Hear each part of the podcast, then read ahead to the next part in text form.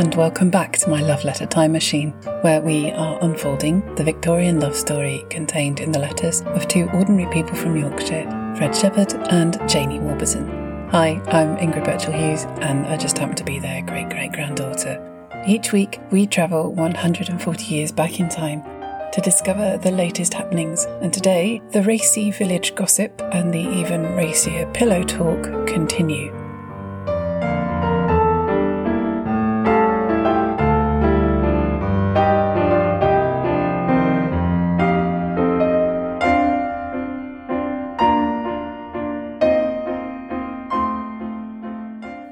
Before we begin, I have a bit of a correction to make. As Fred and Janie plan their reunion for the Easter of 1882, they've mentioned a possible trip to Wharncliffe. I said in a couple of podcasts back that I thought this meant they were visiting the newly opened Glen Howe Park at Wharncliffe Side, completely forgetting that the most significant landmark in the area was actually the Wharncliffe Crags. I'm, I'm not sure quite how I forgot this. On reflection, I think it was most likely that this was the probable attraction they were planning to visit and not the Glen. I think I got a bit carried away with the idea of a family connection through the ages, to be honest. Anyway, the Wharncliffe Crags are a dramatic escarpment of gritstone situated approximately halfway between Wharncliffe Side and Deepcar as you head north out of Sheffield. The rock had been quarried since Roman times to produce quern stones for milling, and there are several thousand quern stones still lying around, littering the landscape. The name Wharncliffe may well have been evolved from Querncliffe. The views of the Upper Don Valley from the escarpment are stunning, and unsurprisingly have attracted visitors for centuries. In Janie and Fred's time, bank holidays would see thousands of people making the trek, and the local paper records over 3,000 visitors for Wharncliffe Crags for the Easter of 1882. Whether Janie and Fred were among them remains to be seen, as they are having an interesting time trying to corral all of Fred's friends into one Easter Monday outing so that they will still have time to see each other when Fred comes back to Sheffield, as Janie mentions in her next letter. Also, please be aware that discussions of sex continue through the correspondence but as usual, we have to decode the Victorian style pillow talk. Handsworth, March the 27th, 1882. My own darling husband, I received your nice long letter this morning. It was a treat, love. I hardly expected one. I am sorry you had to deny yourself of your walk, but I know it would have been almost as great a pleasure to write to me, darling. I always feel it is a pleasure to write to you. I wish we could have had one of our usual walks. I have begun going to school in the mornings instead of the afternoon. Reverend Mowat asked me last Sunday if I thought I could. I think I can manage it with a little effort if they get up a little earlier so that I can make the beds. I don't like to leave them till afternoon. J. Revlett asked me to go down to their house on Sunday afternoon, so I went, and we had a stroll down our own favourite lane, Grange Lane.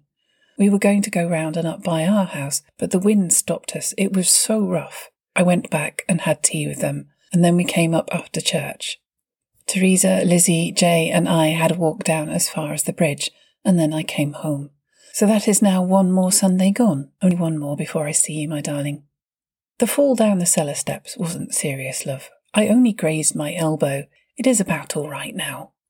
I think I shall go down to see your mother tonight just after tea to see how she is after her visit to Handsworth, and to pack you the dinner service to take back.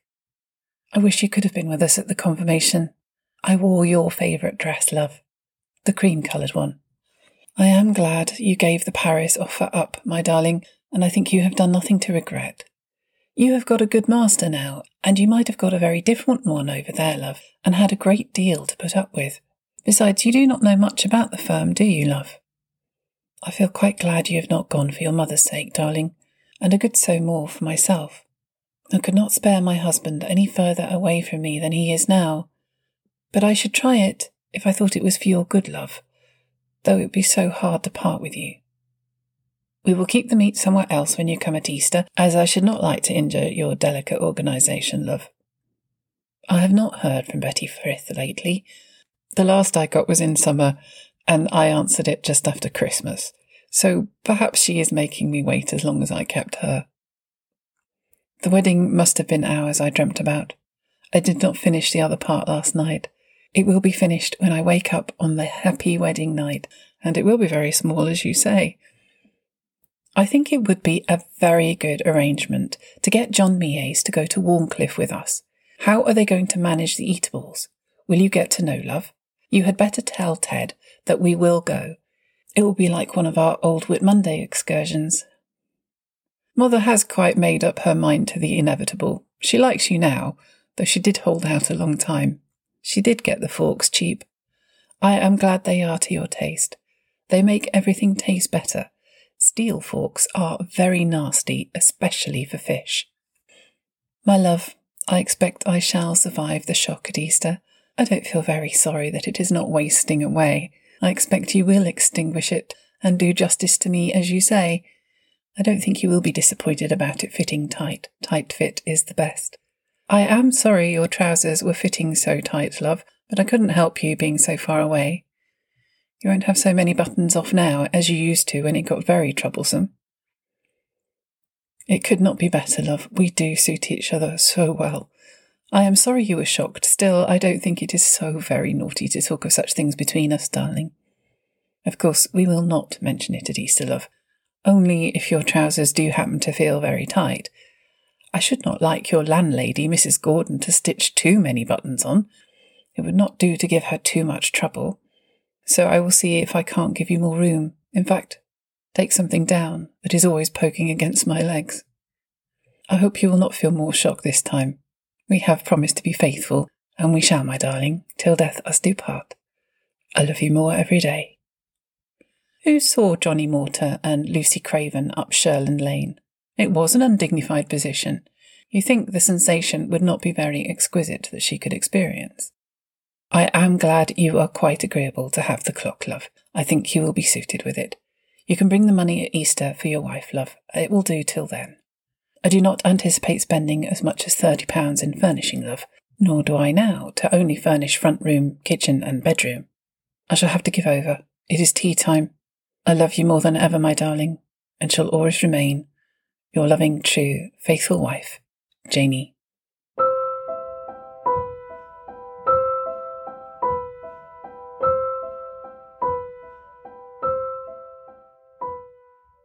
That little detail about steel cutlery spoiling the taste of food puzzled me somewhat. It resulted in me disappearing down a research hole, which happens a lot while trying to tell Fred and Janie's story. And I was surprised to learn that the invention of stainless steel and the cutlery made from it didn't actually come into being until after 1913. It was developed by Sheffield metallurgist Harry Brearley, working in the Brown Firth Research Laboratories. Brearley originally developed the new steel to enable the internal surfaces of gun barrels to withstand higher temperatures. But perhaps because of his being a son of Sheffield and understanding the significance of the cutlery industry, Brearley went on to search for more applications for his new rustless steel, as it was called then. Carbon steel knives were prone to unhygienic rusting and, as Janie mentioned, reacted with certain foods. Brearley tested his new steel with food acids like vinegar and lemon juice and encouraged by the promising results, was able to find new applications for steel in the mass production of food related products such as saucepans and cutlery. By delightful coincidence, he ended up becoming the director of Brown Bayley Steelworks in 1925. But obviously, this is all in the future for Janie and Fred. Back in 1882, the best you can hope for is for your future mother in law getting a bargain on some silver plated forks.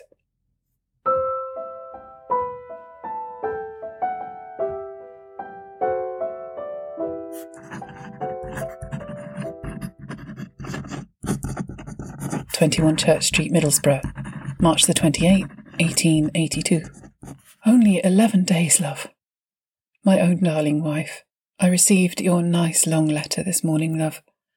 I wish I could give you a kiss for writing so early, but I will save it for you until Easter, and then I will kiss you with compound interest, love. I am glad to hear that you have commenced going to school in the morning, love. I hope your people will not throw any obstacles in your way, darling. I feel rather sorry that I am not at home now, love, for then we could have a walk every Sunday afternoon without you having to miss school for it. I wish I could have been with you last Sunday afternoon when you were going down Grange Lane, my darling. Did you think of me at all, love? I am pleased to hear that your fall was not serious, and that you are going down to our house, my darling. I feel so glad that you do not neglect our people, love. I should think my mother quite looks upon you as her daughter, for I suppose you will be, as my wife, you know. I should have liked to have seen you with my favourite dress on, my darling. I expect to be worn out before I see it again. With respect to the Paris business, love, I should not have had any master there. I should have been in charge. The firm is a good one, I might say very good, and is, I should think, as wealthy as any in the country, whereas this one, as you know, is only just commencing and will have, I expect, its ups and downs, as most firms have at first. But I could not go further away from you, love. I am sadly too far away as it is, my darling.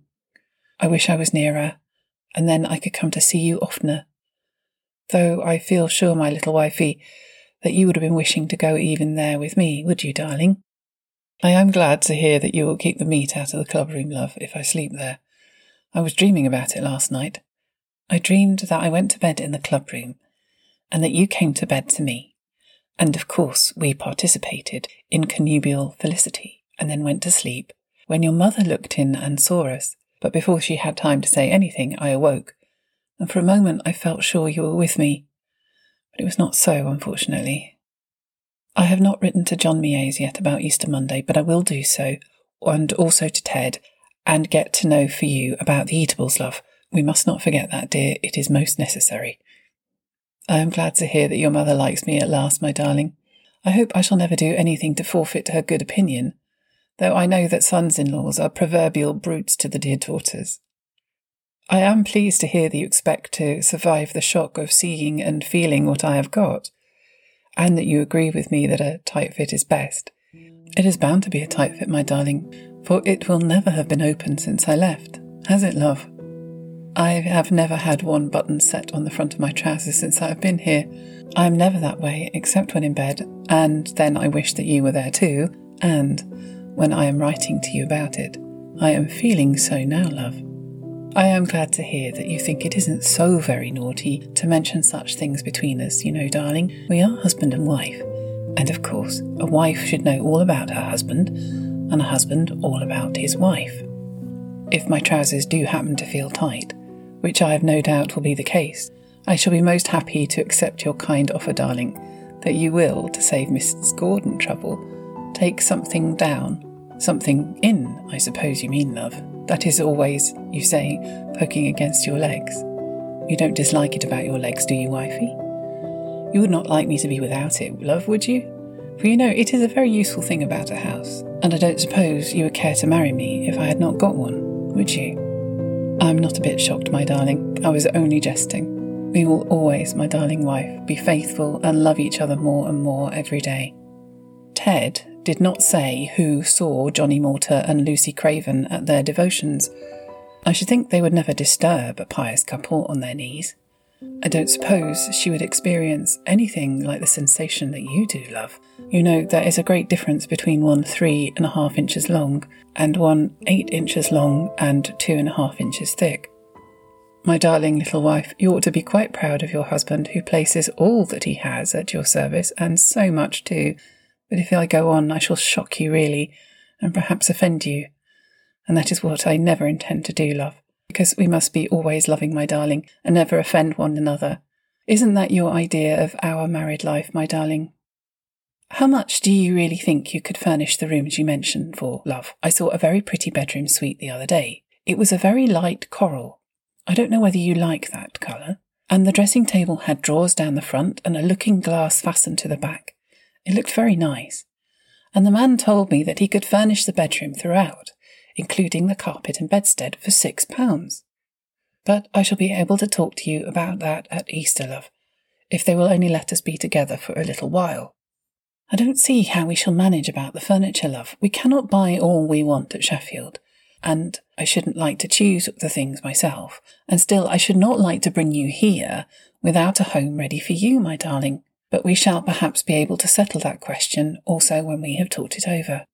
I intended writing today so that you would get it tomorrow morning, but we are so busy that I could not spare the time, and perhaps I do not like to write letters at the works, because then I could not very well stop the others from doing the same, and if letter writing is allowed to be done, it soon runs away with the time. I expect I shall be even busier now, as I commence tomorrow morning going down to the works with the letters, and that will take an hour away. I don't half like the job, but I mustn't complain of trifles. I shall push Alvy into the correspondence job as soon as I can, and then it will give me more time for the other work. I am afraid I have not saved the twenty pounds I mentioned, love, for I had not thought I should have to get a new suit. But accepting that I have done so, I hope you will not be vexed and grumble at me, for you must be always loving to your loving, true, and faithful husband, Fred, who adores you.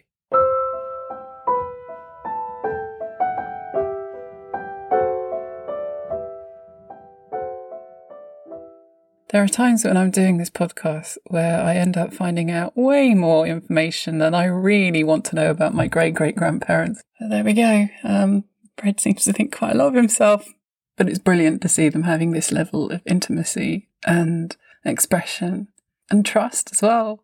Even if my cheeks are flaming right now. I was recently interviewed on BBC Radio Berkshire, and the host asked me the question of whether or not I should be sharing these kinds of details.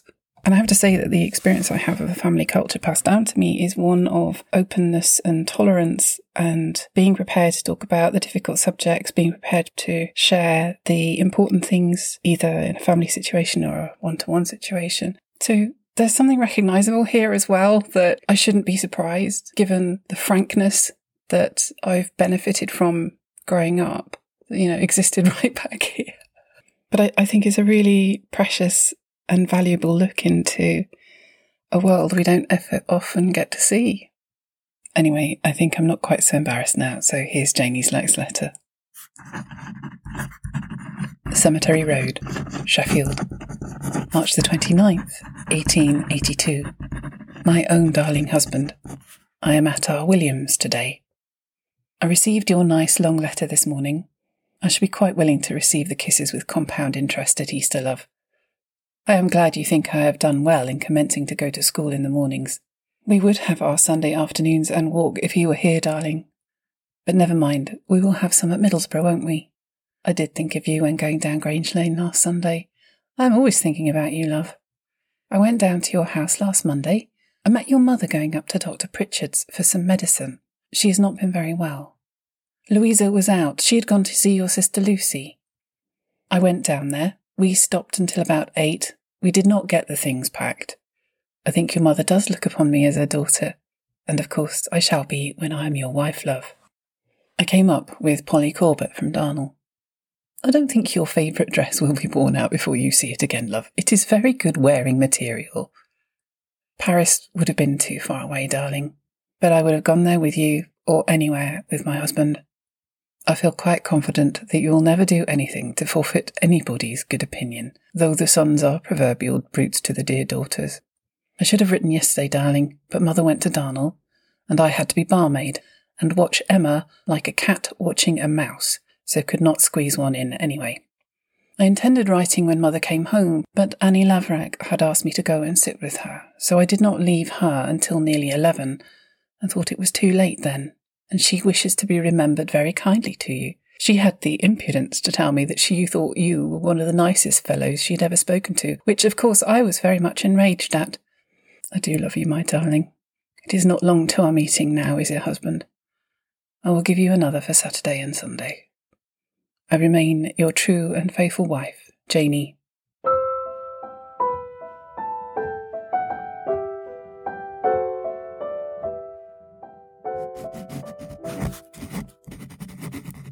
21 Church Street, Middlesbrough, March the 30th, 1882. My own darling wife. I thought I would commence your letter for Saturday tonight, because I expect tomorrow will be a busy day, and I should not be able to write much, and I know you like a nice long letter, darling, for Saturday, and I do not like to disappoint you. I am afraid that this will not be a very lively one, because I feel rather sad tonight. I think it must be on account of the weather.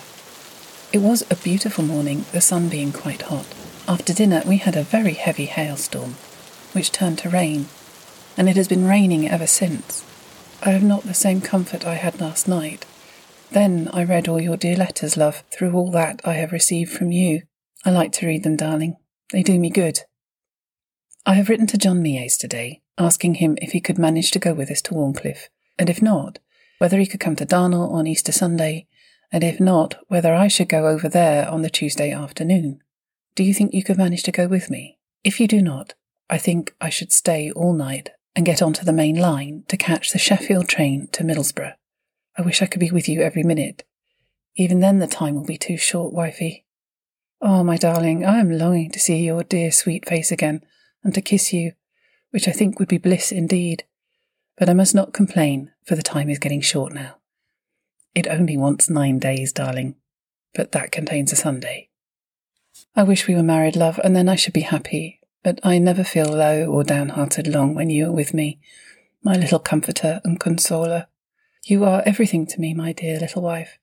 I feel that I love you more and more every day. But I must not get despondent, or else I shall be making you so. And I know you have sufficient to bear with your own real troubles, without bearing my imaginary ones, darling. So I will not reprise, but look forward to our meeting at Easter and to our happy wedded life, my darling wife. We played the final tie for the cup on Saturday, and I think I shall play as I am all right now, love. I wish you were here to watch the match, darling. There are lots of ladies coming to see the matches here every Saturday. I think this place will look very nice in summer. The houses are much cleaner looking than those in Sheffield, and in a good many of the streets are planted trees, which are just coming into leaf. What a dear old time we had, darling, in the spring. I wish it had come. I think courting days are the happiest in anyone's life. And I am sure that ours, darling, were much happier than most. Don't you think so, little wifey? I shall receive a letter from you tomorrow, I think, love. So we'll write a few more lines then. I am beginning to feel so impatient, and could almost come over on Saturday. I feel as though I could not wait till Easter. You will receive your first communion next Sunday, darling. I do wish I could receive it with you. I am so glad you are confirmed, darling, because it makes me surer that you will be a real helpmeet for me and help me to do my duty as a true wife should. Oh, I do love you so much, darling. I wish I could give you just one kiss and then to bed. So good night, little wifey. That is a husbandly kiss. Continued. Friday, March the 31st, 1882. I received your welcome letter this morning, darling, for which I thank you. I thought I should get one this morning, love, for you never keep me waiting long, wifey. We will have walks, love, when I get you here. I am glad to hear that you went to our house, love. I wish I could have taken you home. Remember me very kindly to Annie Laverack. I am rather surprised that she considered me nice. I am sure I have never tried to be particularly nice to her. Of course, I could have perhaps been polite, but that is only gentlemanly. Please don't get enraged, darling. I don't mind what people think about me, so that you still love me and have faith in me, wifey. Then I can do my duty. Only eight days to our meeting, love. I remain your loving, true, and faithful husband, Fred. Handsworth, March the 31st, 1882. My own darling husband, I have now great pleasure in tormenting you with a little more today. I got home from Sheffield by the 9.15 train last night. Polly and I went to tea with an old friend of hers, and then we went up to see Ginny Reckless at the institution. Mr. Blessman still takes her home on Saturday evenings. They are not going to give them even a day's holiday this Easter. Isn't it a shame? Excuse the blots. I am writing and waiting. It is rather difficult. My darling, I will not be vexed or grumble at you a bit, even though you have not saved the twenty pounds you thought of doing. You were obliged to get the new suit, and I know you would have done it if it had been possible. I will always be loving to you, love my husband. Only nine days now. I do wish it was over. I do want to see you. I have been putting new covers on the chairs in the room to make them look fresh for you at Easter, love. We must not bear two heavy weights on any more of our chairs. We have damaged one severely. In fact, I don't think it will get over it. Father is going to try and mend it. Father has not been so well this last week, and Morris has been very poorly. He has had a sore throat and a bad cough and cold. Mother told me to scarcely notice Mr. Walker today. She blames him all up now. I don't know, so I am afraid I did not show any difference towards him. Shook hands as I generally do if I see him, so displeased them. Do you think I ought not to have done? I don't see that he has offended me in any way. It is the biggest blessing for him that he is not going to have her. He would have been miserable for life. I don't think I answered your question about that Friday. I will tell you at Easter if I think on, about him wanting to do something. Oh, love, I shall be so pleased to see you. I love you more than ever, and shall always be your loving, true, and faithful wife, Janie.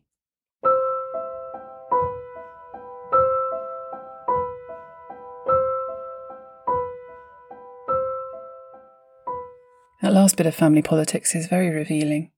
Sometimes I find myself straining through Janie's letters in an effort to make out the hazy characters of her parents, Maria and James, who, of course, are my three times great grandparents. Maria has clearly taken against Mr. Walker for rejecting Emma. I'm starting to see Maria as someone who expects to be able to interfere wherever she likes. Of course, she's going to be loyal to her eldest daughter, but to issue an edict downgrading social contact to the rest of the family adds to the portrait of her I'm painting in my mind. Actually, that leads me on nicely to say that after the success of the last question and answer episode, I'm hoping to do another Q&A in the next couple of weeks, and I'd be really interested to hear what your theories are about the whole Emma and Mr. Walker situation. So please let me know what you think, and you can ask me any other questions on my Instagram. That's my love letter time machine, all one word, on Instagram. Or you can email them to my love letter time machine at gmail.com. We'll leave it there for now. Thank you for listening to my love letter time machine. Next time, the letters come thick and fast in the run up to Janie and Fred's Easter reunion, and we find out how Fred did in the Cleveland Challenge Cup rematch. In the meantime, it would really help me out if you could show the podcast some support by clicking on the ratings, leaving a review, or sharing it with someone who you think might enjoy it. And as I said, if you'd like to write to me or ask me any questions, you can at my love letter time machine at gmail.com. Until next time, take care.